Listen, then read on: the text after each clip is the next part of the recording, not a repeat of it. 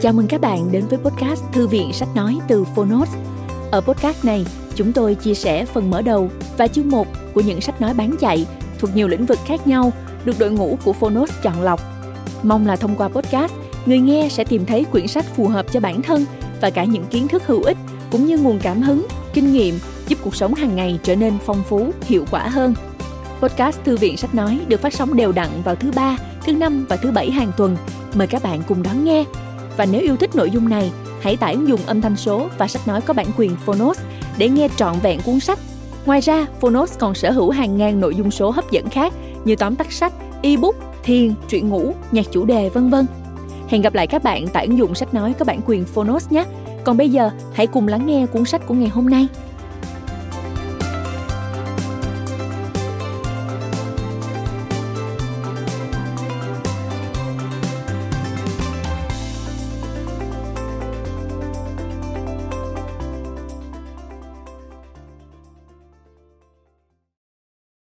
Bạn đang nghe từ Phonos.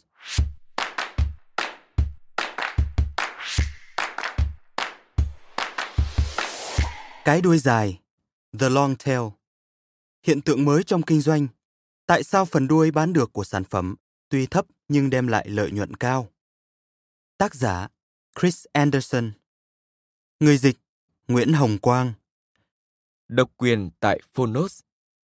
Nhà xuất bản trẻ. Cái đuôi dài là một trong những cuốn sách gây chú ý nhất trong năm. Business Week. Cuốn sách Cái đuôi dài của Chris Anderson đã làm được điều mà chỉ có những cuốn sách hay nhất làm được. Khám phá một hiện tượng đang diễn ra mà không ai có thể phủ nhận và đưa ra lý giải rõ ràng về hiện tượng đó. Báo điện tử Slate Cuốn sách của Chris Anderson vừa sâu sắc vừa hấp dẫn, đặc biệt nếu bạn thích theo dõi những nét lấp lánh được tạo ra khi thương mại và văn hóa hòa quyện với nhau. Miami Herald Chris Anderson, biên tập viên của tạp chí Wired, đã chỉ ra việc thế giới kỹ thuật số đã tạo động lực mới cho những quan tâm đối với các sản phẩm ngách như thế nào. Cái đuôi dài là sự suy ngẫm về hiện tượng đó và khám phá ra những sự lựa chọn cho những ai muốn tìm kiếm những sản phẩm ngách. The Globe and Mail Trong tác phẩm rất đáng đọc này, Anderson đã đưa ra một lộ trình cho tương lai của ngành thương mại, một lộ trình có thể sẽ làm sáng tỏ băn khoăn của nhiều người, cả người bán hàng và khách hàng. The Plain Dealer Nếu bạn đang bán bất cứ thứ gì có thể được tập hợp lại với nhau, như sách, âm nhạc, phim ảnh, phần mềm và sản phẩm kỹ thuật số, mà không cần các trung tâm phân phối, cái đuôi dài có thể là cuốn sách hướng dẫn giúp bạn trở thành một doanh nghiệp thành công. Business 2.0 tôi đặt Anderson và tác phẩm của ông ngang hàng với Malcolm Gladwell và Clayton M. Christensen. Theo nghĩa, ông là một trong những mảnh ghép quan trọng về lý luận kinh doanh trong kỷ nguyên toàn cầu kỹ thuật số đang nổi lên. Alan T. Sarachevi, San Francisco Chronicle Không nghi ngờ gì nữa, khái niệm cái đuôi dài sẽ viết lại phần lớn cách chúng ta tiếp cận kinh tế học ứng dụng và cuốn sách này là một cuốn sách giáo khoa tuyệt vời. Rocky Mountain News. Công nghệ và Internet đang biến thế giới trở nên nhỏ hơn và kết nối hơn. Cái đuôi dài là cuốn sách đầu tiên giải thích chính xác về khả năng tiếp cận các thị trường ngách sẽ tạo ra cơ hội lớn như thế nào. Terry Semel, CEO Yahoo Cái đuôi dài là một sự thành công hiếm thấy. Nó viết về một chủ đề dường như không xa lạ, lĩnh vực bán và mua, và khiến chúng ta nghĩ về chủ đề đó theo một cách hoàn toàn mới. Đây là cuốn sách đặc biệt thông minh và cũng đưa ra quan niệm lạc quan về những luật lệ mới của thế giới mà ở đó tất cả mọi người có thể tìm thấy một số điều tâm đắc. James Surowiecki, tác giả cuốn sách The Wisdom of Crowds. Tặng Anne Lời cảm ơn Cuốn sách này nhận được đóng góp từ hàng nghìn người nhờ quá trình tiếp nhận ý kiến tương đối mở, bắt đầu bằng một bài báo được biết đến rộng rãi và sau đó là việc đưa lên blog trong quá trình viết. Tôi phải cảm ơn nhiều người, cả trong phần cảm ơn này và phần chú thích ở cuối cuốn sách. Người đầu tiên ngoài bản thân tôi đã làm việc cực nhọc nhất chính là vợ tôi, An. Không một dự án nào giống như dự án này có thể được hoàn tất nếu thiếu sự trợ giúp của một đối tác đắc lực. An vượt quá tất cả tiêu chuẩn của một đối tác như thế. Sự ủng hộ liên tục và cảm thông của cô ấy đã giúp biến điều đó thành hiện thực. Những gì cô ấy phải trải qua thật không đơn giản. Từ việc trông bọn trẻ vào tất cả các chủ nhật trong khi tôi làm việc tại Starbucks, đến những buổi tối không được nghỉ ngơi, những kỳ nghỉ phải ở nhà, những bữa ăn tối ở nhà hàng không thực hiện được, và tất cả những khó khăn khác có thể có do tôi phải tập trung toàn tâm toàn ý vào cuốn sách này. Nhưng hơn hết, cô ấy còn là trợ thủ đắc lực của tôi, người đọc đầu tiên của tôi, người cố vấn, bạn tâm tình và là nguồn khích lệ và động viên vô tận. Các con của chúng tôi, Daniel, Aaron, Toby và Isabel, cũng mất một năm không được sự quan tâm nhiều của cha. Và tôi cảm ơn tất cả đã có cách cư xử đúng mực. Và hy vọng là quãng thời gian ấy không để lại vết sẹo vĩnh viễn nào. Trong quá trình nghiên cứu và xây dựng nội dung cuốn sách, tôi thật may mắn có sự cộng tác của hai trong số những bộ óc làm việc và tư duy sắc sảo nhất trên hành tinh là Louis Rossetto và Jane Metcalf, hai người bạn, hàng xóm và người sáng lập ra tạp chí Wired, những người đã cho tôi mượn văn phòng Berkeley tuyệt đẹp trong vài tháng vào mùa hè năm 2005. Tôi là một học giả tại gia, một danh hiệu cho tôi cảm giác là người thông minh hơn. Và một người bạn thân khác, Peter Schwartz, đã cho tôi mượn địa điểm đẹp không kém trong văn phòng Emeryville của Global Business Network, nơi tôi đã thực hiện phần xây dựng ý tưởng lớn và thảo luận với trợ lý viết của tôi là Stephen Leckert. Những đối tác khác của tôi là những đồng nghiệp tại tạp chí Wired, đặc biệt là Bob Cohn và Thomas Goddard, nhà điều hành và trợ lý biên tập. Họ đã đưa ra những ý tưởng thông minh, khuyến khích và làm giúp tôi công việc trong khi tôi phải tập trung phần lớn thời gian vào cuối sách. Bob cũng là người hiệu đính bài báo cái đuôi dài lần đầu tiên, giúp tôi lọc ra những lập luận và dàn ý, một sự đóng góp có hiệu quả cho đến hiện nay. Những bình luận của Melanie Cornwell về bản viết tay đã chỉ ra nhiều lỗi trong văn hóa pop. Tôi cũng cảm ơn Blazer Jerega với tư cách là quản lý biên tập đã giữ cho cỗ xe tiếp tục lăn bánh khi tôi vắng mặt bán thời gian và Joanna Pearstein, giám đốc dự án của chúng tôi, người đã giúp cung cấp nhiều hình vẽ trong giai đoạn ban đầu. Tôi đặc biệt cảm ơn Senior House vì đã tin tôi với những ý tưởng gợi mở ban đầu và cho phép tôi nghĩ đến phát triển ý tưởng thành cuốn sách này. Giới học giả đóng góp quan trọng trong việc lượng hóa ảnh hưởng của cái đuôi dài và khám phá tác động của chúng. Eric Brynjolfsson của trường quản lý Sloan, MIT và Jeffrey Hu của trường quản lý Cranet đã đưa ra ước lượng về cái đuôi dài của Amazon. Điều đã giúp tôi hình thành khung phân tích để từ đó xây dựng lý thuyết và củng cố niềm tin rằng có thể hoàn thành dự án. Nghiên cứu không ngừng của họ trong lĩnh vực này rất đáng chú ý và sự ủng hộ của họ đối với công trình của tôi rất đáng trân trọng. Tại trường kinh doanh Harvard, công trình của Anita Albers về cái đuôi dài của Netflix và DVD rất hữu ích và tôi mong bà sẽ sớm công bố công trình cũng như sẽ tiếp tục được làm việc với bà. Tại trường kinh doanh Stanford, giáo sư Hai Mendelson đã cho phép tôi trình bày trước lớp học và đưa cái đuôi dài trở thành một chủ đề nghiên cứu. Do đó tôi thật may mắn khi được làm việc với những sinh viên của ông như Angie Shelton, Natalie Kim, Saloni Saraya và Bethany Poole, những người đã viết các nghiên cứu tình huống của Yahoo Music và eBay. Về nghiên cứu của eBay, chúng tôi cũng nhận được sự trợ giúp của Terry Pick với những số liệu quý giá về cái đuôi dài khách hàng và người bán trên thị trường. Tại Đại học California, Berkeley, nhà kinh tế Hal Varian đã đưa ra nhiều ý tưởng cố vấn và khuyến khích tôi xem xét những khía cạnh mới với sự chính xác cao hơn. Một trong những nguồn tư liệu và ví dụ thực tế nhất về cái đuôi dài là công ty Rhapsody của hãng Real Network. Tôi thực sự biết ơn Rob Glazer và Matt Graves, hai người đã thường xuyên giúp đỡ và khuyến khích tôi.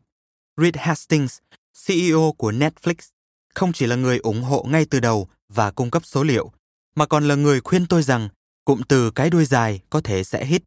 Sau này đã trở thành lời khuyên có ích. Dave Goldberg của Yahoo đã giúp tôi bằng kiến thức trong ngành âm nhạc. Và Bill Fisher của DVD Station cung cấp cả số liệu và kiến thức trong lĩnh vực DVD đang thay đổi. Robbie Van Andiber trước đây từng làm tại eCast, xứng đáng nhận những lời cảm ơn đặc biệt vì đã khuyến khích tôi bắt đầu dự án này. Các nhà nghiên cứu tư tưởng và nhà văn đã đóng góp cho cuốn sách này dưới dạng lời nói và ý tưởng, bao gồm Umar Hake, người đã giúp rất nhiều về phần Music House, Glenn Fishman đã đóng góp lớn cho phần viết về Amazon. Andrew Blow của GBN đã giúp tôi tư duy về cái đuôi dài từ quan điểm nguồn lực. Rob Reid với những email dài và sâu sắc về nền kinh tế giải trí đang chuyển đổi đã được tôi trích dẫn nhiều. Henvin Laws với ý tưởng mang tính khai minh về sức mạnh của các thị trường ngách đã có ảnh hưởng quan trọng đến bài báo đầu tiên của tôi. Đại diện của tôi, John Brockman, không chỉ là người động viên và cố vấn tuyệt vời, mà còn giúp tôi tiếp cận một thế giới các nhà tư tưởng và khoa học. Những bữa tối và các cuộc gặp gỡ của tôi dưới sự sắp xếp của ông là quãng thời gian thú vị nhất trong cuộc đời tôi. Biên tập viên của tôi ở Hyperion, Will Schauber, đã giúp tôi rất nhiều. Cấu trúc cuốn sách hiện nay chủ yếu dựa trên những lời khuyên có ích của ông và việc hoàn thiện của cuốn sách là do sự nhiệt tình thường xuyên và chỉ dẫn tận tình của ông. Tôi xin đặc biệt cảm ơn cha mẹ của tôi. Xin cảm ơn cha tôi, Jim Anderson, vì đã chỉ ra cho tôi tầm quan trọng của tầm nhìn toàn cầu và tính khiêm tốn trong giới trí thức. Cảm ơn mẹ tôi, Carlotta Anderson, vì đã khuyến khích tôi bằng sự chính xác về ngôn ngữ và tính tò mò vô bờ. Nghiên cứu trong ngành kinh doanh sách là một trong những công việc khó khăn nhất vì nguồn dữ liệu chuẩn, thông tin về doanh số bán của Amazon không được cung cấp và chúng tôi buộc phải sử dụng lại phần lớn tư liệu từ bên thứ ba. Do đó, tôi xin cảm ơn đặc biệt đến Maurice Rosenthal và Tim O'Reilly. Cuối cùng, xin cảm ơn John Bettele, tác giả của cuốn sách The Search, với ví dụ về việc đưa lên blog trong quá trình viết sách, đã thúc đẩy tôi mở ra blog thelongtail.com, nơi tôi nhận được nguồn ý tưởng, tham vấn, dữ liệu và kiến thức quý báu từ hàng nghìn người đọc thông minh, những người xứng đáng nhận được lời cảm ơn chân thành của tôi. Giới thiệu Chạy theo các danh sách bán chạy nhất là nỗi ám ảnh của nước Mỹ.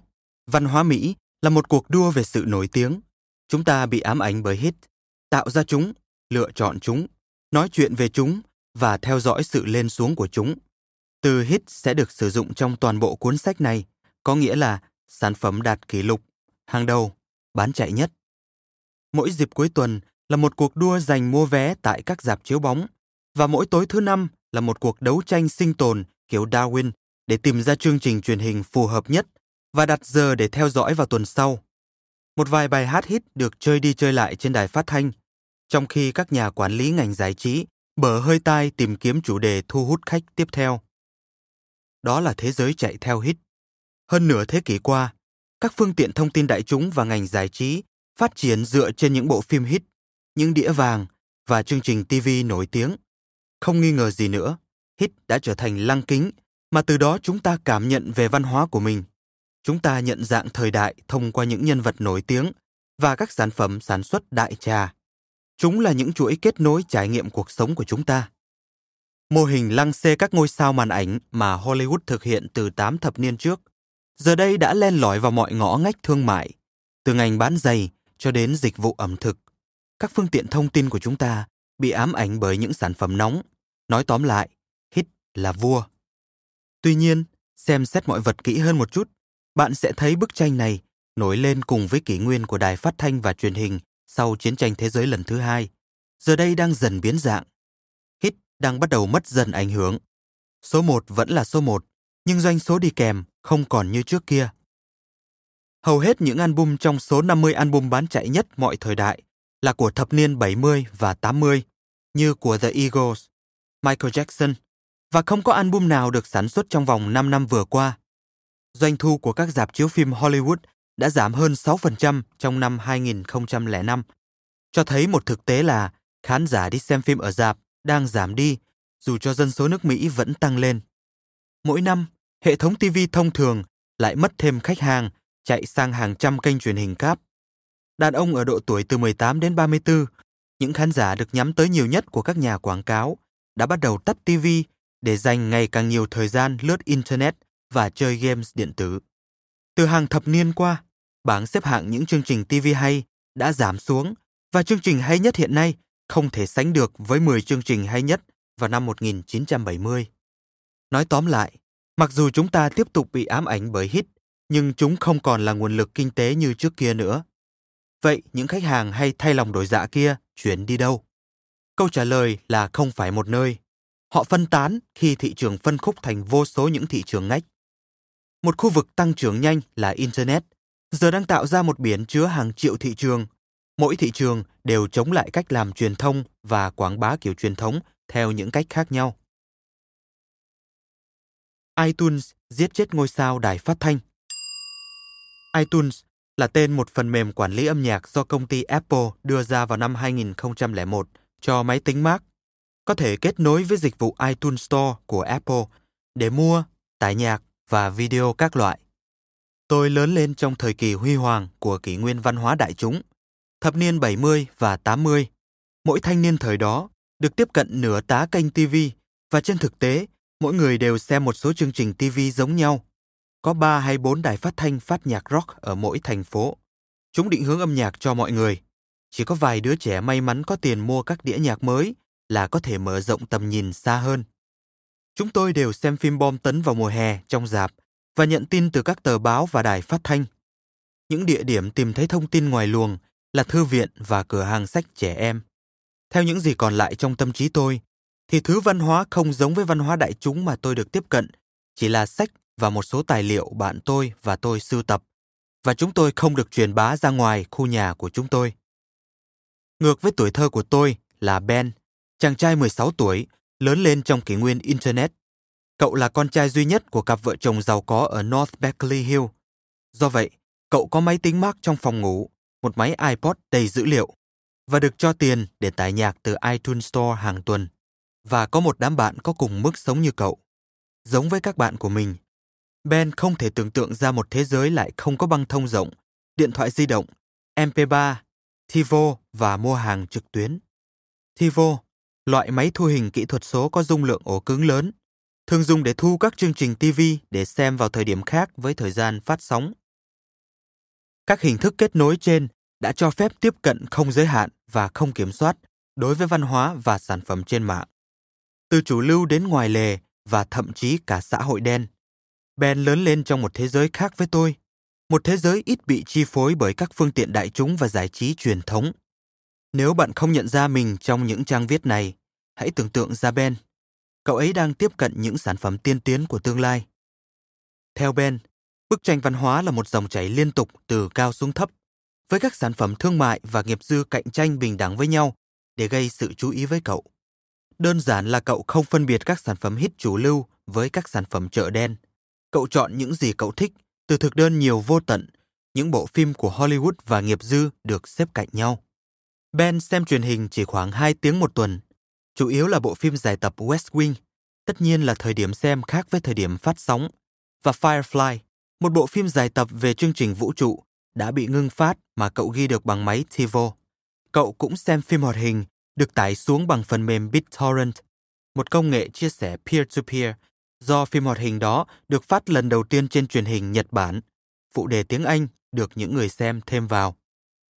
Công nghệ peer-to-peer dùng để kết nối và chia sẻ trực tiếp thông tin giữa hai hoặc nhiều máy tính, cũng như giữa những người dùng trên mạng.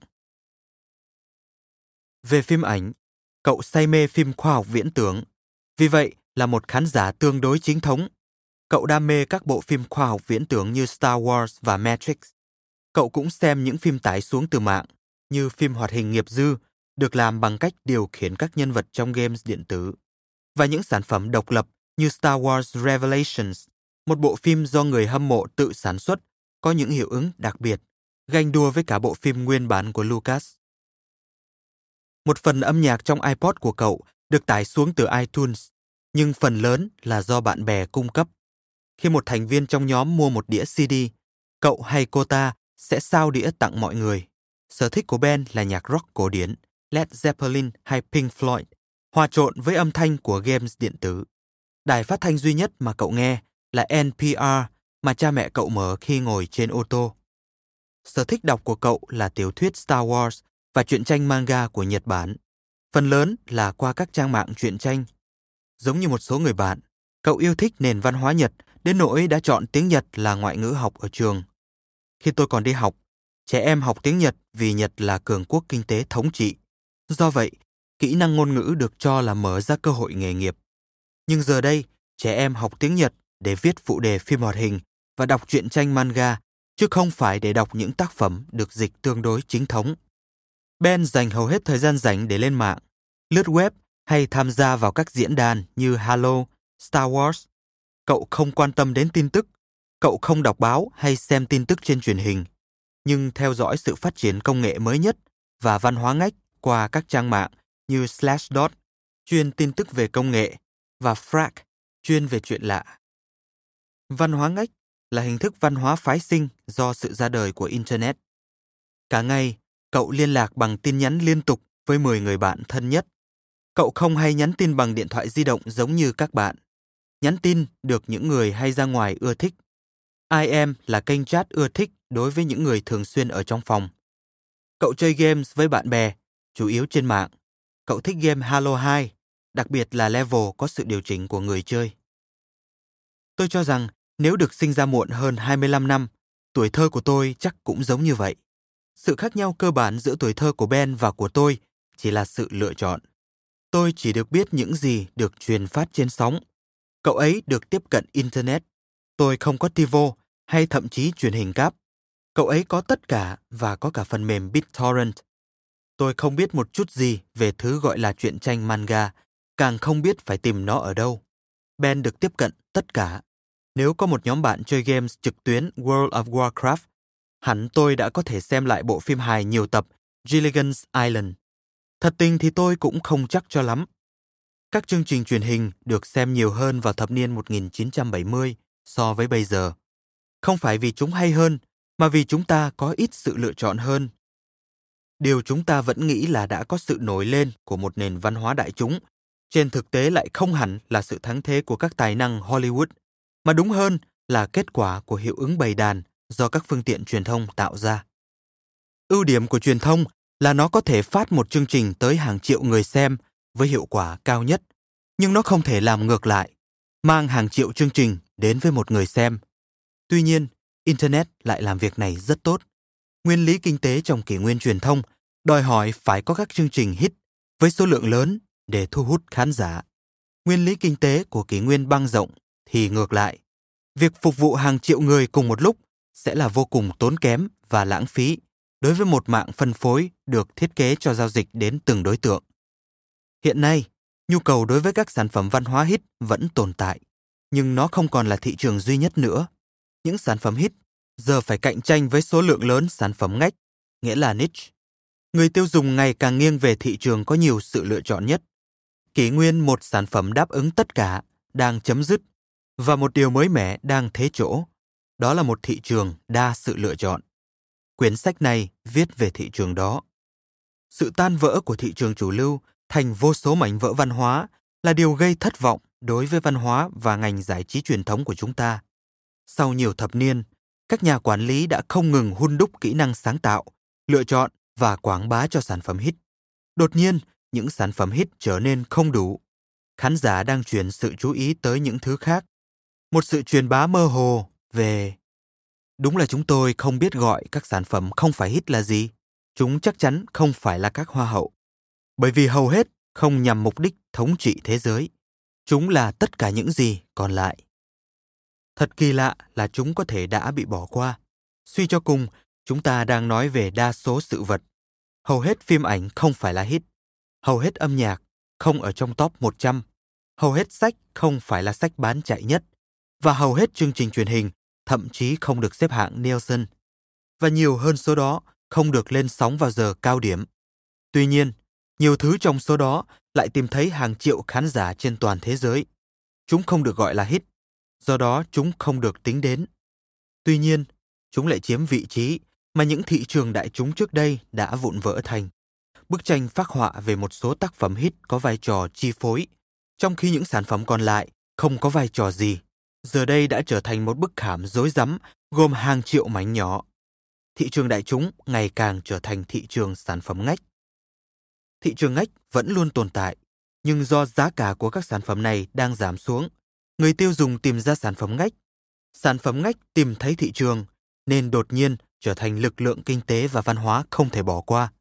Thị trường ngách mới không thay thế thị trường hit truyền thống, mà chỉ chia sẻ với nó. Trong suốt thế kỷ qua, chúng ta đã lựa chọn những sản phẩm bán chạy để sử dụng có hiệu quả nhất giá để hàng hóa, màn hình, kênh phân phối và sự chú ý. Giờ đây, trong kỷ nguyên mới của khách hàng mua bán qua mạng và kỹ thuật số, nguyên lý của phân phối đang thay đổi một cách cơ bản khi Internet đi vào từng ngành công nghiệp, trở thành kho chứa hàng, thành nhà hát và phương tiện truyền thông với chi phí chỉ bằng một phần chi phí truyền thống. Chúng ta có thể ví quá trình giảm chi phí phân phối như quá trình giảm mực nước hay khi chiều hạ. Khi chi phí giảm xuống, một vùng đất mới đã có sẵn ở đó đột nhiên lộ ra. Những sản phẩm ngách là sự mở rộng rất lớn các sản phẩm trước đây không có hiệu quả. Nhiều sản phẩm đã có ở đó, có điều chúng ta khó tìm hay khó nhận biết. Chúng là những bộ phim không được chiếu ở dạp địa phương, là những bản nhạc không được lên sóng trên đài địa phương, là những dụng cụ thể thao không được bán tại Walmart. Giờ đây, chúng có thể được tìm thấy trên Netflix, iTunes, Amazon hay một địa điểm ngẫu nhiên nào đó theo tìm kiếm của Google. Thị trường vô hình đã trở thành hữu hình. Bên cạnh đó, cũng có những sản phẩm ngách hoàn toàn mới do một ngành công nghiệp mới nổi tạo ra giữa thế giới thương mại và phi thương mại. Chúng xuất hiện ở những nơi mà sự chuyên nghiệp không để ý đến và tính nghiệp dư chiếm chỗ. Đó là thế giới blogger, những người sản xuất băng hình, ban nhạc nghiệp dư, tất cả đột nhiên tìm thấy khán giả nhờ nguyên tắc kinh tế của thời đại phân phối kỹ thuật số. Quy luật 98% Cuốn sách này bắt đầu bằng một bài toán mà tôi đã giải sai. Một trong những công việc của tôi với tư cách biên tập viên của tạp chí Wired là đưa ra các phát biểu về xu thế công nghệ. Bởi vì tôi bắt đầu nghề nghiệp trong lĩnh vực khoa học và sau đó tìm hiểu kinh tế học tại tạp chí The Economist, nên tôi thường tìm kiếm những xu thế trên từ những dữ liệu thô. May mắn là chưa bao giờ dữ liệu lại sẵn như bây giờ. Bí mật của kinh tế học thế kỷ 21 nằm trong các máy chủ của các công ty xung quanh ta, từ eBay đến Walmart. eBay là công ty bán hàng, một phần thông qua đấu giá trên mạng. Walmart, hệ thống siêu thị lớn nhất thế giới do tập đoàn Walmart điều hành. Mặc dù không phải lúc nào cũng dễ thu thập các số liệu, nhưng những người điều hành tại các công ty đó bơi trong đống dữ liệu mỗi ngày và có cảm quan tuyệt vời về điều gì có ý nghĩa và điều gì không. Do đó, muốn hiểu về xu hướng thì phải hỏi họ. Đó là điều tôi đã làm vào tháng riêng năm 2004 trong văn phòng của Robbie Van Adiber, CEO của eCast, một công ty hộp nhạc số. Digital Jukebox. Hộp nhạc số cũng giống như hộp nhạc tự động bình thường, gồm có loa phát và ánh đèn đủ màu như thường thấy ở các quán bar. Sự khác biệt chỉ là ở chỗ thay vì cần 100 đĩa CD, họ chỉ cần một đường truyền Internet băng thông rộng và người dẫn chương trình lựa chọn bài hát từ hàng nghìn bài được tải và lưu trữ trong một ổ cứng. Trong quá trình trò chuyện, Van Adiber hỏi tôi hãy đoán số phần trăm của 10.000 album hiện có trong hộp âm nhạc của công ty được bán ít nhất một lần trong quý. Tất nhiên, tôi biết rằng Van Adiber muốn thử tôi. Câu trả lời thông thường là 20% bởi vì quy luật 80-20 có thể áp dụng trong mọi lĩnh vực. Có nghĩa là 20% sản phẩm chiếm 80% doanh số và thường chiếm 100% lợi nhuận. Nhưng Van Edible đang kinh doanh sản phẩm số nên có sự khác biệt.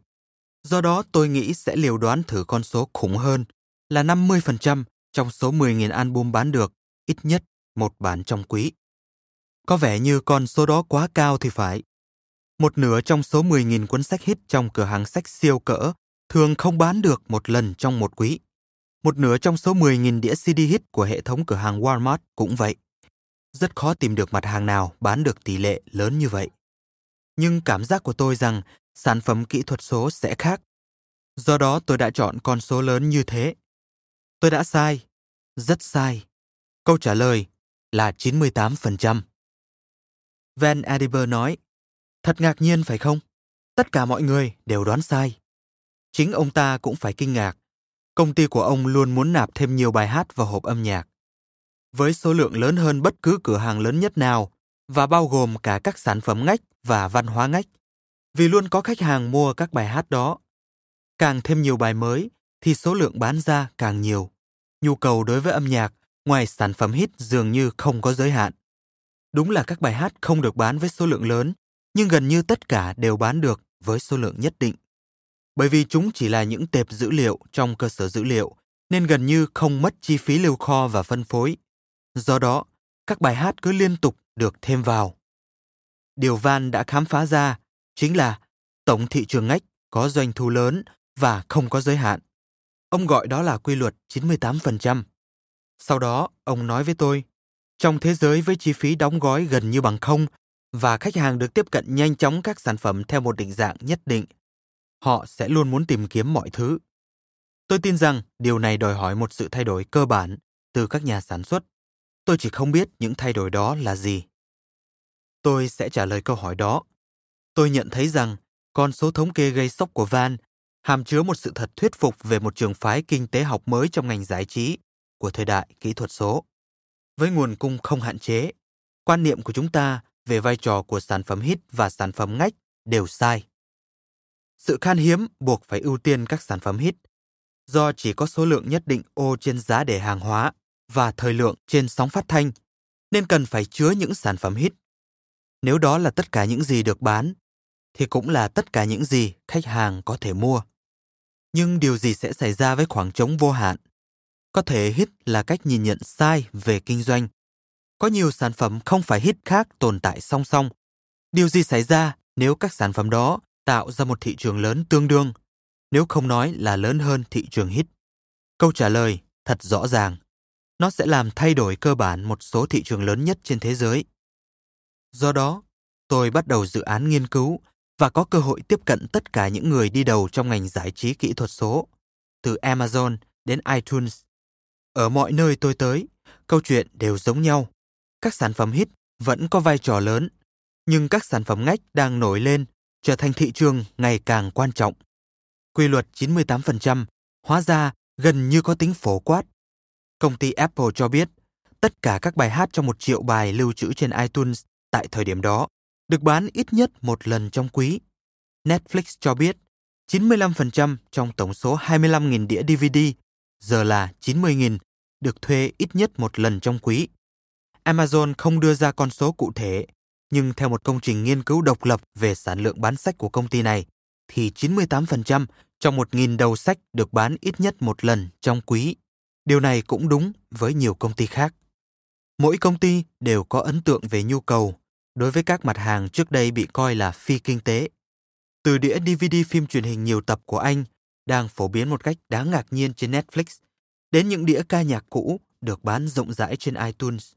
Lần đầu tiên tôi nhận ra rằng tôi đang chứng kiến hình dáng thực thụ của đường cong nhu cầu trong nền văn hóa của chúng ta, khi nó không bị lọc bởi tư duy kinh tế học khan hiếm. Hình dáng ấy đúng là rất rất lạ. Nếu nghĩ rằng bất cứ thứ gì được đưa ra thị trường đều có khách hàng thì đúng là lạ. Lý do là vì chúng ta không nghĩ việc bán được một đơn vị trong một quý là đáng kể. Chúng ta thường nghĩ rằng bán lẻ là phải bán được nhiều. Bạn sẽ không quan tâm đến việc thi thoảng mới bán được một sản phẩm. Vì một cửa hàng bán lẻ đĩa CD truyền thống sử dụng giá để đĩa 0,5 inch một đĩa có thể bán được 1.000 đĩa một quý. Đó là giá trị của khoảng không, tiền thuê, trả nhân viên, chi phí khác cần phải thu lại từ một số lượng các sản phẩm hàng tháng. Nói cách khác, việc bày bán các sản phẩm ngách là lãng phí. Tuy nhiên, khi khoảng trống không mất tiền, đột nhiên bạn có cơ hội bán những sản phẩm trước kia ít khả năng có khách hàng và chúng bắt đầu có giá trị. Đây chính là bí quyết dẫn đến thành công của các công ty Amazon, Netflix và các công ty khác. Tất cả đều nhận ra rằng khi hiệu quả kinh tế truyền thống mất đi thì hiệu quả kinh tế trên mạng phát huy tác dụng. Những sản phẩm ngách chỉ bán được với số lượng nhỏ, nhưng có rất nhiều sản phẩm ngách được bán, nên tạo thành một ngành kinh doanh lớn. Trong nửa đầu năm 2004, tôi bắt đầu nghiên cứu này qua một số bài phát biểu và phát triển ý tưởng sau mỗi lần nói chuyện. Ban đầu, bài nói có nhan đề quy luật 98%, sau đó là luật chơi mới trong nền kinh tế giải trí mới. Tuy nhiên, lúc đó tôi đã có dữ liệu thô nhờ Rhapsody, một trong những công ty âm nhạc trực tuyến. Họ đã cung cấp cho tôi dữ liệu về sử dụng của khách hàng trong một tháng. Và khi tôi dựng thành đồ thị, tôi nhận thấy rằng đường cong này không giống như những gì tôi đã thấy trước đây. Ban đầu, đường cong đó giống như bất kỳ đường cong nhu cầu nào khác, được xếp từ lớn đến nhỏ. Một số sản phẩm hit được tải với số lượng lớn ở phần đầu của đồ thị.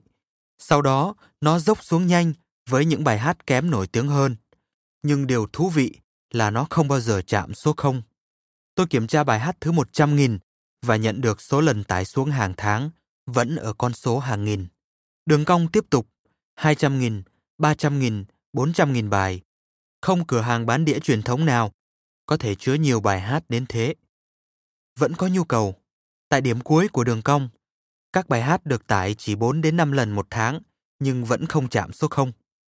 Trong thống kê học, những đường cong như thế được gọi là đường phân phối dài đuôi, bởi vì phần đuôi của nó rất dài so với phần đầu.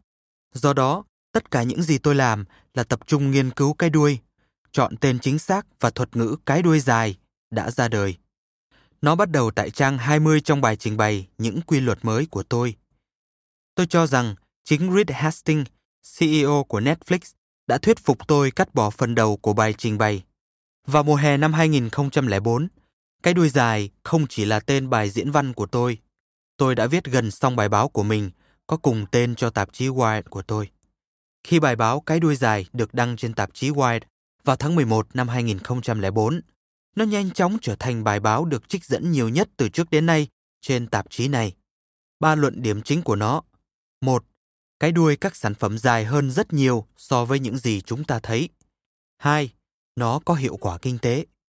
Ba, tất cả thị trường ngách khi kết hợp lại với nhau có thể tạo thành thị trường khổng lồ, dường như không ai có thể nghi ngờ, đặc biệt khi được chứng minh bởi những dữ liệu chưa bao giờ được công bố.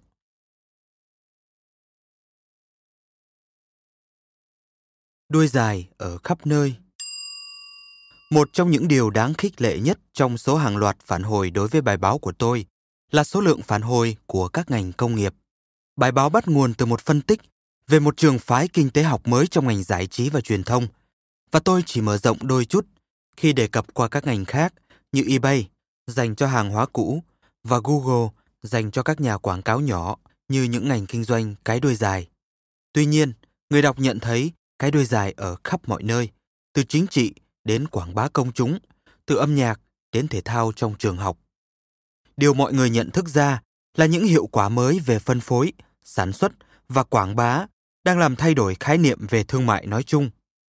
Cách tốt nhất để miêu tả các lực lượng này là chúng đang biến những khách hàng, sản phẩm và thị trường phi lợi nhuận trước đây thành những lĩnh vực mang lại lợi nhuận. Mặc dù hiện tượng này biểu hiện rõ nhất trong ngành giải trí và truyền thông, nhưng nó cũng có biểu hiện tương tự tại các công ty như eBay hay rộng hơn là ngành ô tô và thủ công. Nhìn rộng ra, câu chuyện cái đuôi dài thực sự là về kinh tế học dư thừa. Điều gì sẽ xảy ra khi khó khăn giữa cung và cầu dần biến mất và mọi thứ trở nên dễ tiếp cận với tất cả mọi người? Mọi người thường yêu cầu tôi chỉ ra một sản phẩm không thuộc phạm trù kinh tế học cái đuôi dài. Câu trả lời thông thường của tôi là sản phẩm đó phải không thể phân loại được. Khi sự đa dạng không những không phải là đặc điểm của nó, mà là điều mọi người không mong muốn. Ví dụ, bột mì, tôi nhớ là nó được bán trong siêu thị với nhãn hiệu chữ to bột mì. Sau đó tôi tình cờ đi qua cửa hàng thực phẩm Whole Food và nhận ra là tôi đã sai. Cửa hàng đó có hơn 20 loại bột mì, từ bột thô đến bột pha trộn với các thành phần hữu cơ khác. Thật ngạc nhiên là cũng có một cái đuôi dài về bột mì. Sự giàu có đang tăng lên, cho phép chúng ta chuyển từ những khách hàng luôn mặc cả khi mua những hàng hóa có thương hiệu, hay thậm chí không có thương hiệu, thành những người sành sỏi với những sở thích trong cả nghìn sự đam mê để phân biệt chúng ta với những người khác. Chúng ta đang tạo ra những hành vi khách hàng mới, được miêu tả bằng những thuật ngữ như tính độc đáo dành cho số đông, chương trình truyền hình đặc biệt dành cho số ít khán giả. Hệ thống sản xuất được trợ giúp bởi máy tính nhằm đáp ứng nhu cầu của nhiều loại khách hàng. Nguyên văn tiếng Anh lần lượt là masclusivity silvercasting Silver Casting và Mass Customization. Chúng đều hướng đến một điểm chung, có nhiều cái đuôi dài hơn. Giới thiệu kinh tế học của thế kỷ 21 Cuốn sách này cũng là một công trình nghiên cứu kinh tế với sự giúp đỡ và tham gia của các sinh viên và giáo sư của các trường đại học Stanford, MIT, trường kinh doanh Harvard. Đó cũng là thành quả từ hơn 100 bài phát biểu, phiên tranh luận và làm việc với các công ty và tập đoàn công nghiệp có quan điểm rằng cái đuôi dài đang thay đổi thế giới. Nó cũng nhận được sự hợp tác của hàng chục công ty và nhà điều hành cung cấp nhiều tư liệu nội bộ, đưa ra quan điểm chưa từng có về sự nổi lên của kinh tế học vi mô trong kỷ nguyên trên mạng. Điều đáng mừng là kinh tế học của thế kỷ 21 đã cho thấy bóng dáng trong các dữ liệu của Google, Amazon, Netflix và iTunes, trong dữ liệu lớn về thói quen của người tiêu dùng dần hé lộ hành vi của khách hàng khi họ được lựa chọn không hạn chế. Một vấn đề không được quan tâm cho đến gần đây, nhưng đang trở thành mấu chốt để hiểu về hệ thống kinh tế đương đại. Điều đáng ngạc nhiên là rất ít nhà kinh tế nghiên cứu những dữ liệu này, chủ yếu vì họ không đặt vấn đề. Hầu hết các nhà nghiên cứu mà tôi làm việc cùng là ở trong các trường kinh doanh, chỉ có vài người là nhà kinh tế. Có vài ngoại lệ là nhà kinh tế Hal Varian của Đại học California, làm việc bán thời gian tại Google và một số nhà kinh tế theo lý thuyết đấu giá làm việc tại eBay. Nhưng họ chỉ là thiểu số. Một số dữ liệu trong cuốn sách này chưa từng được biết đến. Là người ngoại đạo, tôi đã cần đến nhiều sự trợ giúp từ các chuyên gia trong mọi lĩnh vực. Ví dụ, tôi đã đưa ra nhiều câu hỏi về khái niệm và cách gọi tại blog thelongtail.com của tôi. Thông thường, quá trình này diễn ra như sau. Tôi đưa ý tưởng ban đầu giải thích quy luật 80-20 đang thay đổi như thế nào trên mạng. Sau đó, hàng chục người đọc thông thái sẽ đưa ra bình luận, gửi email hay đưa lên blog riêng của họ cách phát triển ý tưởng đó. Cách sử dụng số đông trong tư duy này đã thu hút được trung bình 5.000 người đọc mỗi ngày. Trong phần mềm, người ta viết gửi bản sơ bộ, tức là bản beta, cho những người muốn sử dụng nhất. Để đổi lấy việc được tiếp cận sớm với phần mềm, người sử dụng phải thử nghiệm chương trình trên máy của họ, tìm ra lỗi mà người viết chương trình mắc phải. Việc kiểm tra bản beta rất quan trọng trong việc tạo ra những phần mềm có tính ứng dụng cao. Hy vọng của tôi cũng có thể làm giống thế. Thử nghiệm nhiều ý tưởng trong công chúng để cuốn sách tốt hơn hay ít nhất cũng chính xác hơn. Tôi sẽ chỉ ra đây sự khác biệt giữa những ý tưởng thử nghiệm beta trong công chúng và việc viết một cuốn sách thực sự. Mặc dù nhiều người nỗ lực viết sách, đưa một số chương lên mạng và đôi khi đưa bài viết để mong nhận được góp ý tập thể, tôi đã chọn sử dụng blog như một tập nhật ký công khai trong quá trình nghiên cứu. Quá trình viết sách và hầu hết nội dung phần tiếp theo tôi thực hiện ngoài mạng, tức là offline. Cuối cùng là vấn đề bản quyền. Mặc dù tôi nghĩ ra thuật ngữ cái đuôi dài, nhưng tôi không thể đòi hỏi bất cứ quyền lợi gì trong sáng tạo ra khái niệm này. Việc vận dụng các nguyên lý kinh tế một cách có hiệu quả trong ngành bán lẻ trên mạng đã được Jeff Bezos của Amazon tiến hành vào khoảng năm 1994. Hầu hết những gì tôi được biết là qua những buổi nói chuyện với ông và các đối tác của ông tại Netflix và Rhapsody, cùng với những người khác trong nghề từ nhiều năm nay. Những nhà kinh doanh đó là những người sáng tạo thực sự. Điều mà tôi cố gắng làm là tổng hợp ý kiến của họ để xây dựng một khung khái niệm. Tất nhiên, đó chính là kinh tế học. Tìm những khung khái niệm phù hợp, dễ hiểu để mô tả hiện tượng trong thế giới thực. Xây dựng khung khái niệm là một bước tiến, nhưng điều đó chỉ có thể thực hiện từ những sáng tạo thực sự của tất cả những người phát hiện và hành động về hiện tượng này ngay từ đầu.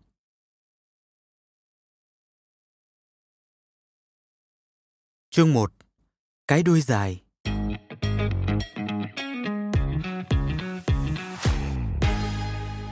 Công nghệ đang biến thị trường đại chúng thành hàng triệu thị trường ngách. Năm 1988, nhà leo núi người Anh Joe Simpson đã viết một cuốn sách có tựa đề Chạm vào khoảng trống, Touching the Void. Một câu chuyện rùng rợn kể về chuyến đi cận kề với cái chết trên vùng núi Andes ở Peru. Mặc dù nhận được đánh giá tích cực, nhưng cuốn sách chỉ thu được thành công hạn chế và gần như rơi ngay vào quên lãng.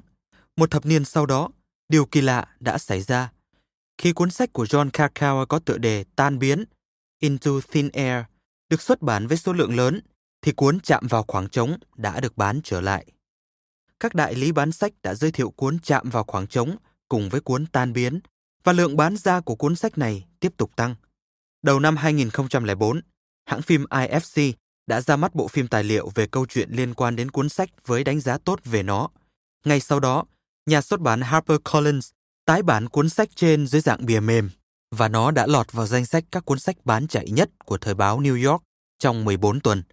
Giữa năm 2004, cuốn Chạm vào khoảng trống đã bán được hơn gấp đôi cuốn Tan biến. Điều gì đã xảy ra? Đó là do truyền tin trên mạng.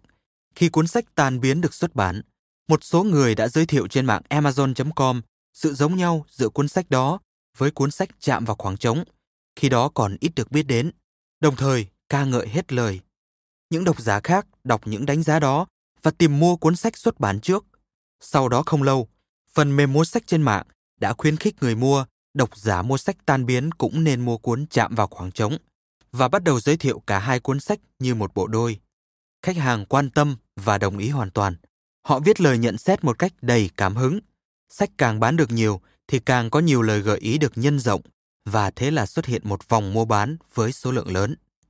Điều đặc biệt đáng chú ý là khi cuốn sách của Krakauer được đưa ra thị trường thì cuốn sách của Simpson gần như không còn được xuất bản. Nếu điều này xảy ra vào một thập niên trước, thì độc giả của Krakauer sẽ không bao giờ biết đến Simpson, và nếu có biết thì cũng sẽ không thể tìm mua được sách của ông. Các nhà bán sách trên mạng đã thay đổi điều đó bằng cách mở rộng giới hạn các đầu sách trên giá và cung cấp thông tin trên mạng về xu thế mua bán cũng như ý kiến độc giả. Họ đã tạo ra hiện tượng chạm vào khoảng trống. Kết quả là cuốn sách đã rơi vào quên lãng, lại được tìm mua. Đó không chỉ là giá trị của các nhà bán sách trên mạng, mà còn là ví dụ của một mô hình kinh tế hoàn toàn mới trong ngành giải trí và truyền thông. Một mô hình vừa mới được khai sinh.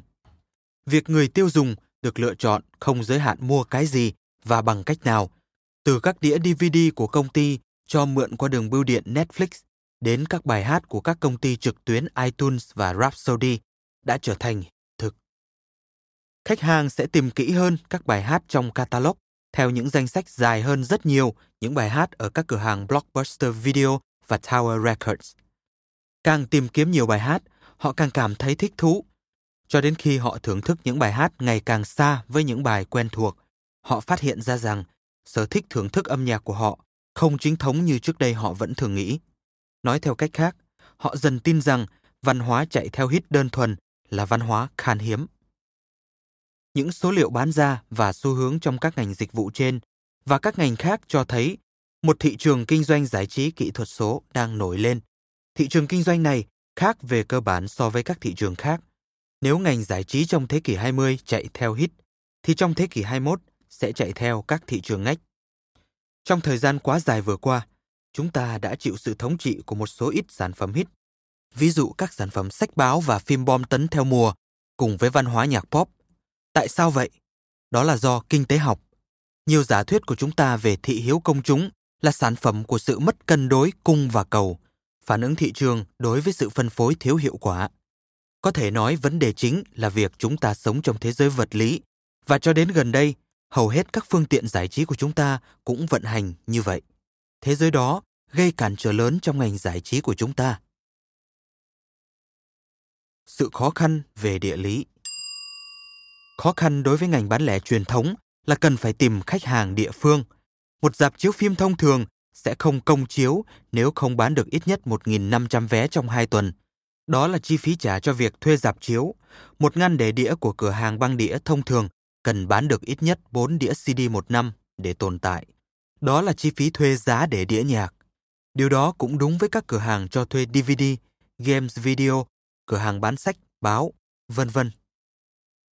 Trong mỗi trường hợp, người bán lẻ sẽ chỉ bán những mặt hàng có thể đáp ứng nhu cầu để kiếm lợi.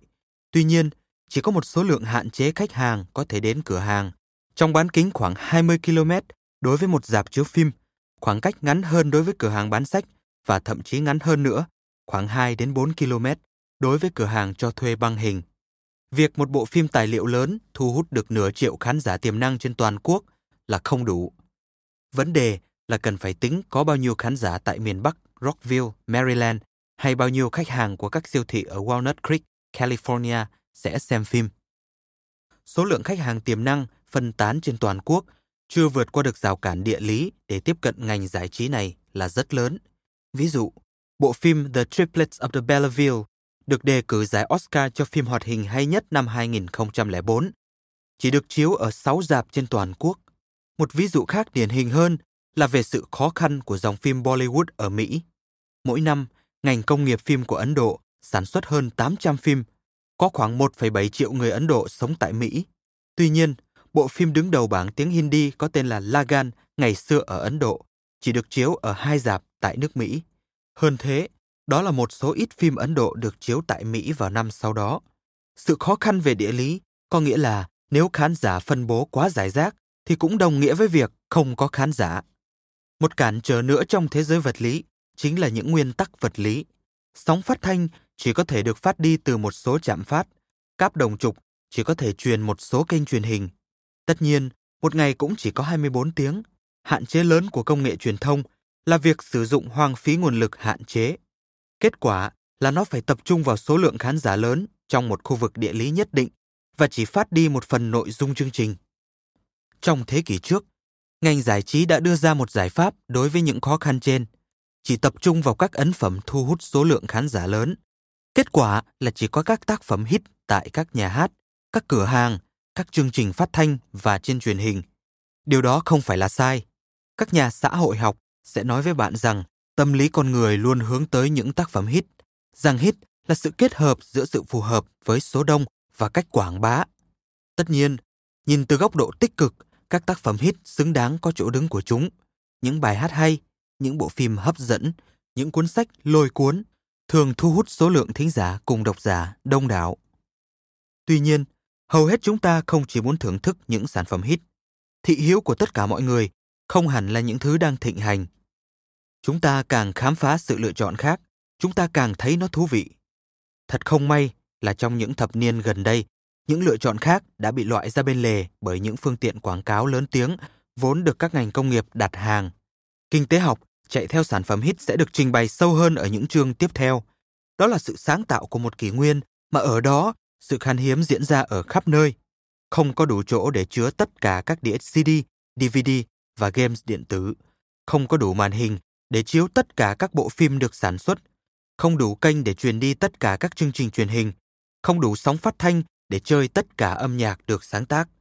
Không đủ thời gian trong một ngày để tiêu thụ tất cả những thứ trên. Đó là thế giới của sự khan hiếm. Giờ đây, với dịch vụ bán lẻ và phân phối trên mạng, chúng ta đang bước vào thế giới của sự dư thừa. Sự khác biệt giữa hai thế giới trên thật sâu sắc. Thị trường không giới hạn. Để hiểu hơn thế giới của sự dư thừa, chúng ta hãy trở lại với mạng bán lẻ âm nhạc trực tuyến Rhapsody, là một dịch vụ cung cấp âm nhạc phải trả tiền qua mạng do công ty Real Network sở hữu. Rhapsody hiện cung cấp hơn 4 triệu bài hát. Khi nghiên cứu bảng thống kê hàng tháng của Rhapsody, bạn sẽ thấy một đồ thị đường cầu rất giống với đường cầu của bất cứ cửa hàng băng nhạc nào khác. Nhu cầu lớn đối với những bài hát thịnh hành, giảm nhanh đối với những bài hát ít thịnh hành hơn. Sau đây là bảng biểu thị 25.000 bài hát hit được tải xuống từ trang mạng Rhapsody tháng 12 năm 2005. Mời bạn xem hình số 1 được đính kèm trong ứng dụng. Điều đầu tiên bạn có thể nhận thấy là phần bên trái của đồ thị chỉ có số lượng bài hát rất ít. Điều đó không ngạc nhiên. Đó là các bài hát hit. Nếu bạn là chủ một cửa hàng bán đĩa và có không gian trình bày đĩa hạn chế, bạn tất nhiên sẽ tìm cách bán những đĩa gần đỉnh của đồ thị nhất. Mặc dù có hàng triệu bài hát đủ thể loại trong catalog những hệ thống bán lẻ âm nhạc lớn nhất của Mỹ, Walmart chỉ lựa chọn danh sách bài hát tương đối gần với phần đầu của đồ thị. Những bài hát này được chứa trong 4.500 đĩa CD. Trên mạng Rhapsody, 4.500 album hit chứa 25.000 bài hát. Điều đó lý giải tại sao tôi dừng phần bên phải của đồ thị ở đó. Điều bạn đang tìm kiếm là danh sách của Walmart. 200 album hit chiếm 90% doanh số bán ra. Tập trung vào các ấn phẩm hit tất nhiên là việc làm có ý nghĩa. Suy cho cùng, các ấn phẩm này chiếm phần lớn thị trường. Những bài hát thứ 5.000 hoặc 10.000 trở lên thường có số yêu cầu gần với không. Vậy tại sao chúng ta lại phải quan tâm đến những kẻ thua cuộc ở phía cuối đồ thị? Đó chính là cách chúng ta nghiên cứu thị trường trong thế kỷ trước. Tất cả những người bán lẻ đều có giới hạn kinh tế và họ thường bỏ qua một số mặt hàng để giữ lại những mặt hàng bán chạy. Trong nền văn hóa chạy theo hit, người ta thường chỉ chăm chăm chú ý đến phần bên trái của đồ thị và cố gắng đoán xem sản phẩm nào sẽ được xếp vào bên đó. Tuy nhiên, chúng ta cùng thay đổi cách tư duy đó. Sau một thế kỷ chỉ chú ý đến phần trái, giờ hãy quay đầu sang phần bên phải của đồ thị. Chẳng có gì đáng chú ý. Tôi hiểu. Không có gì ở đó, đúng không? Các bạn đã sai rồi. Hãy xem kỹ hơn. Giờ thì kỹ hơn nữa. Bạn sẽ thấy hai điều. Thứ nhất, đồ thị không hẳn tiến gần đến số 0. Chỉ có vẻ như vậy thôi, bởi vì một đơn vị của trục tung đã được nén lại. Để hiểu rõ tiếp tục hiển thị rõ hơn, tập xem kỹ hơn. Đồ thị tiếp tục từ bài hát thứ 25.000 đến bài 100.000. Tôi đã thay đổi đơn vị đo của trục tung để đồ thị. Mời các bạn xem hình số 2 được đính kèm trong ứng dụng. Như các bạn đã nhìn thấy, Số lượng các bài hát được tải xuống vẫn rất lớn.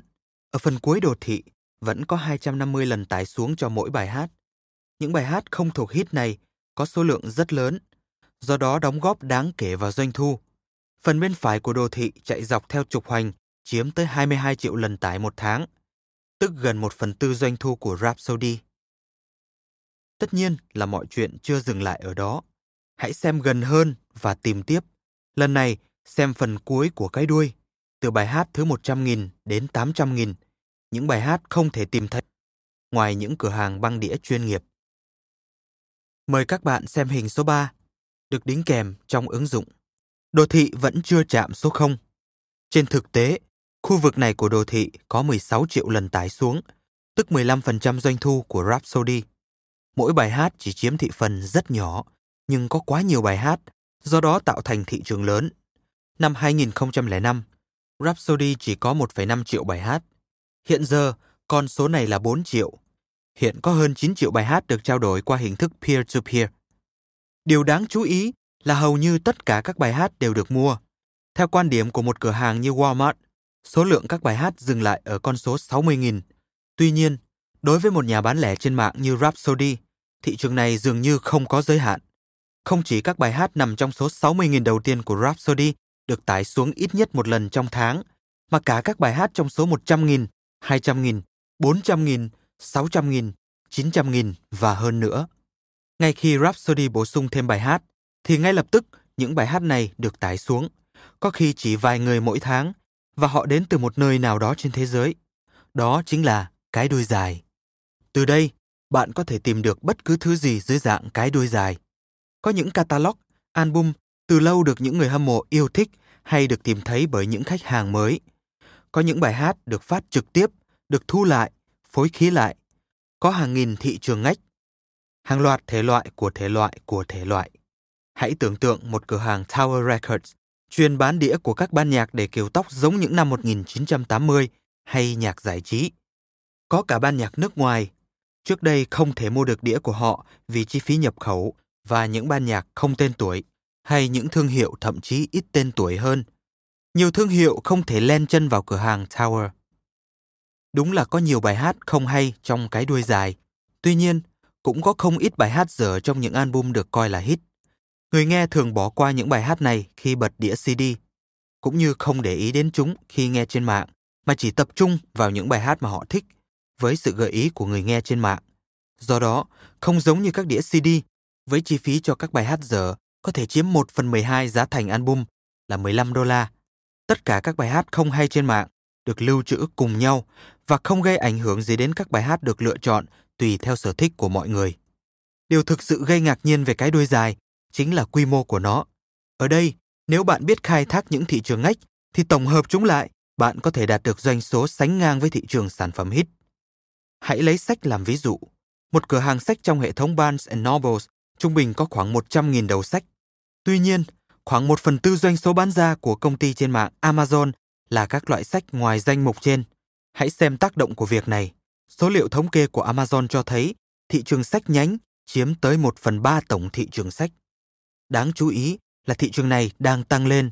Nếu xu thế tăng trưởng này tiếp tục, thị trường sách tiềm năng sẽ gấp rưỡi thị trường sách hiện nay.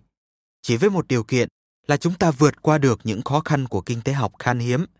Kevin Laws, nhà tư bản mạo hiểm, đồng thời trước đây từng là nhà tư vấn về âm nhạc cho rằng lợi nhuận lớn nhất nằm ở những mời các bạn xem hình số 4 được đính kèm trong ứng dụng. Điều này đúng đối với các thị trường cái đuôi dài khác mà chúng ta vừa nghiên cứu. Hiện nay, những doanh nghiệp thành công nhất đang khai thác tối đa thị trường cái đuôi dài theo cách này hay cách khác. Ví dụ, Google có doanh thu phần lớn không phải từ những nhà quảng cáo lớn, mà từ những nhà sản xuất nhỏ. Cái đuôi dài quảng cáo eBay cũng khai thác thị trường này, các sản phẩm ngách như ô tô hay gậy chơi golf cũ, bằng cách vượt qua giới hạn của địa lý và quy mô. Những công ty như trên không chỉ mở rộng được thị trường đã có, mà còn khám phá thêm những thị trường ngách hoàn toàn mới. Hơn thế, những thị trường mới không nằm trong tầm với của các nhà bán lẻ đơn thuần lại có doanh thu lớn hơn rất nhiều so với kỳ vọng và ngày càng lớn hơn. Trên thực tế, khi các công ty này cung cấp ngày càng nhiều sản phẩm, đơn giản là vì họ có thể làm được điều đó. Họ phát hiện ra rằng cầu thực tế sẽ tăng theo khả năng cung cấp. Việc có thêm nhiều sự lựa chọn đã giúp giải phóng nhu cầu. Chúng ta chưa xác định được nhu cầu đó xuất phát từ những sản phẩm ngách hay mới phát sinh. Điều chúng ta biết chắc chắn là với các công ty có đầy đủ số liệu thống kê như Netflix, Amazon, Rhapsody, doanh số bán ra của các sản phẩm không có trong các cửa hàng thông thường, chiếm từ một phần tư đến gần một nửa tổng doanh thu, và tỷ lệ đó tăng lên mỗi năm. Nói cách khác, phần thị trường tăng trưởng nhanh nhất không phải là thị trường truyền thống được cất trong các kho chứa hàng truyền thống. Doanh nghiệp có kho chứa hàng vô tận trên đã học được một cách hiệu quả bài học trong phép toán mới.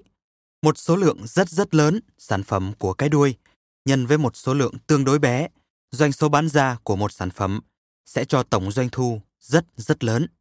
Đáng chú ý là số lượng rất rất lớn đó đang tiếp tục tăng lên. Điều đáng chú ý nữa là việc bán hàng triệu sản phẩm ngách đó vẫn mang lại hiệu quả kinh tế. Việc không phải trả chi phí lưu kho, trong trường hợp các dịch vụ số như iTunes, không phải trả chi phí sản xuất hay chỉ phải trả chi phí giao hàng không đáng kể. Một sản phẩm ngách được bán ra mang lại hiệu quả như một sản phẩm hit. Lần đầu tiên trong lịch sử, việc sản xuất những sản phẩm hit và sản phẩm ngách có cùng chi phí sản xuất, vì cả hai loại sản phẩm đó đều là các thư mục được lưu trữ trong cơ sở dữ liệu, luôn sẵn sàng đáp ứng nhu cầu và có cùng giá trị. Đột nhiên, số lượng không còn quyết định đến lợi nhuận. Một nền văn hóa và thương mại mới sẽ là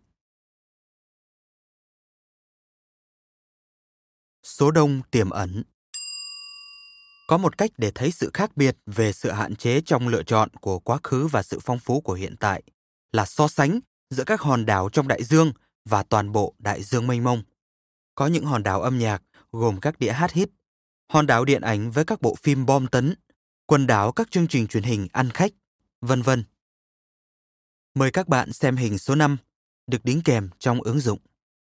Chúng ta hãy nghĩ về đường nước ranh giới giữa các hòn đảo và đại dương như những hạn chế về mặt kinh tế đối với từng loại hàng hóa, nghĩa là lượng bán ra cần thiết để đáp ứng các kênh phân phối.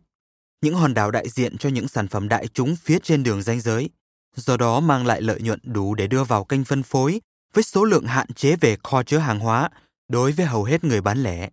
Hãy nhìn ra phía chân trời, ta sẽ thấy đỉnh của các hòn đảo nổi lên trên mặt nước, đại diện cho các mặt hàng có số lượng khách mua đông đảo nhất. Tuy nhiên, những hòn đảo đó chỉ là phần nhô lên của những ngọn núi chìm dưới nước. Với việc chi phí phân phối giảm xuống, giống như mực nước ở đại dương hạ xuống, bỗng nhiên những gì trước đây tiềm ẩn được lộ ra. Chưa hết, phần phía dưới đường ranh giới nước lớn hơn rất rất nhiều so với những gì lộ trên mặt nước. Những gì chúng ta đang chứng kiến là việc các nhà bán lẻ trên mạng tìm cách gia tăng hiệu quả kinh tế của phần quả núi trước kia vẫn chìm trong nước. Hơn 99% số lượng album trên thị trường hiện nay không được bán tại hệ thống Walmart. Trong số hơn 200.000 phim, chương trình truyền hình, phim tài liệu và băng hình được công chiếu thương mại, chỉ có trung bình 3.000 phim trở thành phim bom tấn. Điều này cũng đúng đối với bất kỳ nhà bán lẻ nào, với bất kỳ sản phẩm nào, từ sách cho đến dụng cụ nhà bếp. Phần lớn các sản phẩm không được bày bán tại cửa hàng gần nhà bạn. Đúng là kinh tế học khan hiếm truyền thống chạy theo hit đã làm giảm đáng kể sự lựa chọn.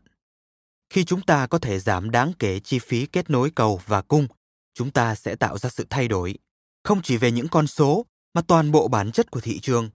Đây không đơn thuần là sự thay đổi về lượng, mà cả sự thay đổi về chất. Việc cung cấp cho khách hàng những sản phẩm trước đây chưa hề có sẽ giúp giải phóng nhu cầu tiềm ẩn đối với các sản phẩm này.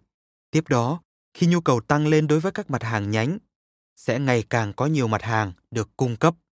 Mọi việc cứ thế diễn ra tạo nên một đường cong làm thay đổi toàn bộ ngành công nghiệp và cả văn hóa trong những thập niên tiếp theo.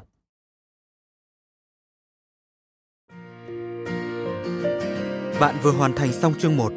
Để nghe phần còn lại, bạn có thể mua sách nói trực tiếp hoặc mua bằng thẻ sách khi đăng ký gói cước hội viên cao cấp của Phonos. Không chỉ tiết kiệm lên đến 60% chi phí so với mua trực tiếp, gói cước hội viên cao cấp của Phonos còn cho phép bạn truy cập vào tất cả các nội dung độc quyền hấp dẫn khác như sách tóm tắt, chuyện du ngủ, thiền và nhiều hơn nữa.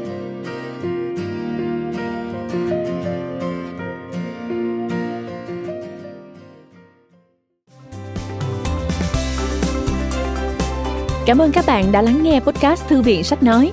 Podcast này được sản xuất bởi Phonos, ứng dụng sách nói có bản quyền và âm thanh số dành cho người Việt. Hẹn gặp lại ở những tập tiếp theo.